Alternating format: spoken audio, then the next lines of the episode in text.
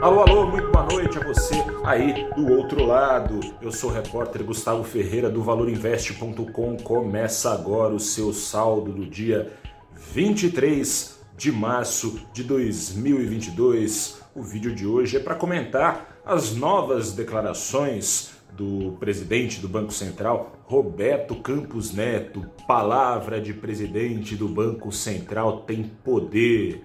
Será que tem mesmo? Roberto Campos Neto repetiu hoje o que falou já algumas vezes desde do ano passado, ao longo da alta de juros dos 2%, já os 11,75% ao ano.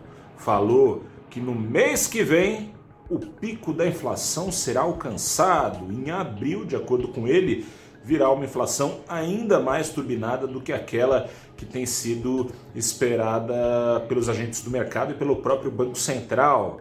Mas, a partir daí, diz ele, a inflação passará a perder força.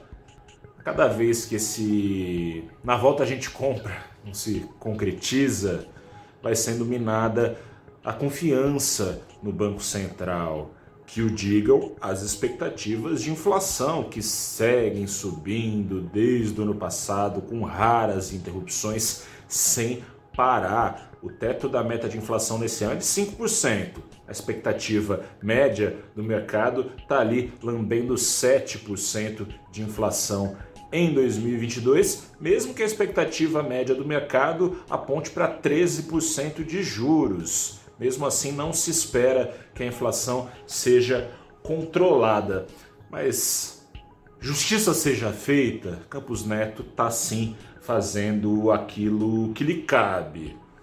Há quem diga que quando desceu a Selic aos 2% ao ano, pesou a mão demais. Pode ser, pode ser, mas depois do leite derramado, o que, que ele fez? A única coisa que restava. Apagou o fogo, ou seja, passou a subir os juros e rapidamente, em um ano, no intervalo de um ano, de março a março, a Selic subiu em 9 pontos. É muita coisa para muito pouco tempo. E vem ainda mais um ponto em junho, quiçá além desse nível. É... E fora isso, Campos, o Campos Neto não poderia prever quando falava que o pico estava quase lá, que o presidente Jair Bolsonaro ia furar o teto de gastos. Foi esse o último, antes da guerra, o último grande salto a mais dado na inflação, aquela velha história, furo de teto de gasto, sensação de risco aumenta, pulam os investidores para fora do Brasil e com eles o dólar dispara. Também não poderia prever, obviamente,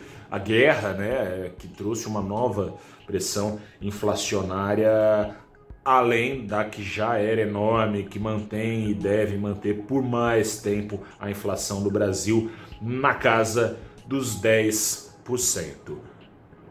No entanto, contudo, porém, todavia, passado o pano aqui para Campos Neto, é, não dá para deixar de considerar algo temerária essa nova promessa, essa nova promessa de que no mês que vem a inflação estará no seu pico e depois dela, desse pico, começará a cair.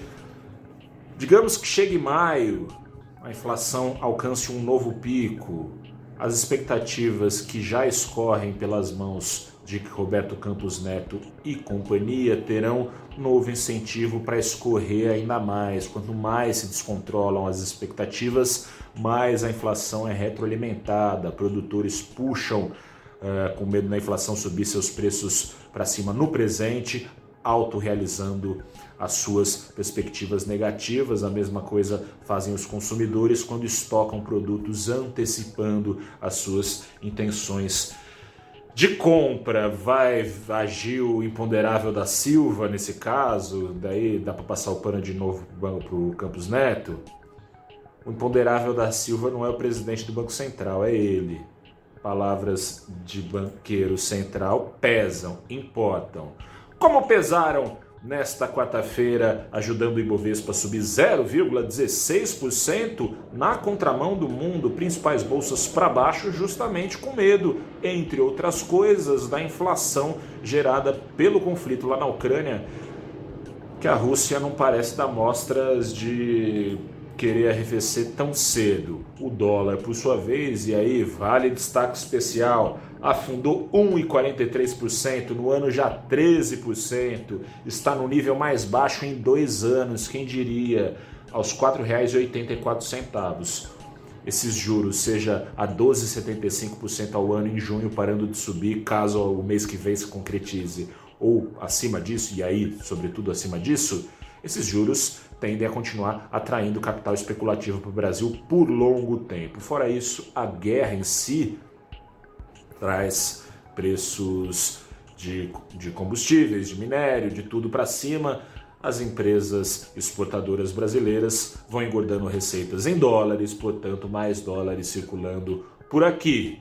Sem contar a fuga das bolsas que mais subiram no aguardo da retirada de estímulos dos Estados Unidos e a turma indo atrás de desconto daquelas que mais patinaram, é o caso da brasileira. E aí temos esse dólar. Vamos ver se dura, a eleição tá aí. Um grande abraço, boa noite, até a próxima e tchau.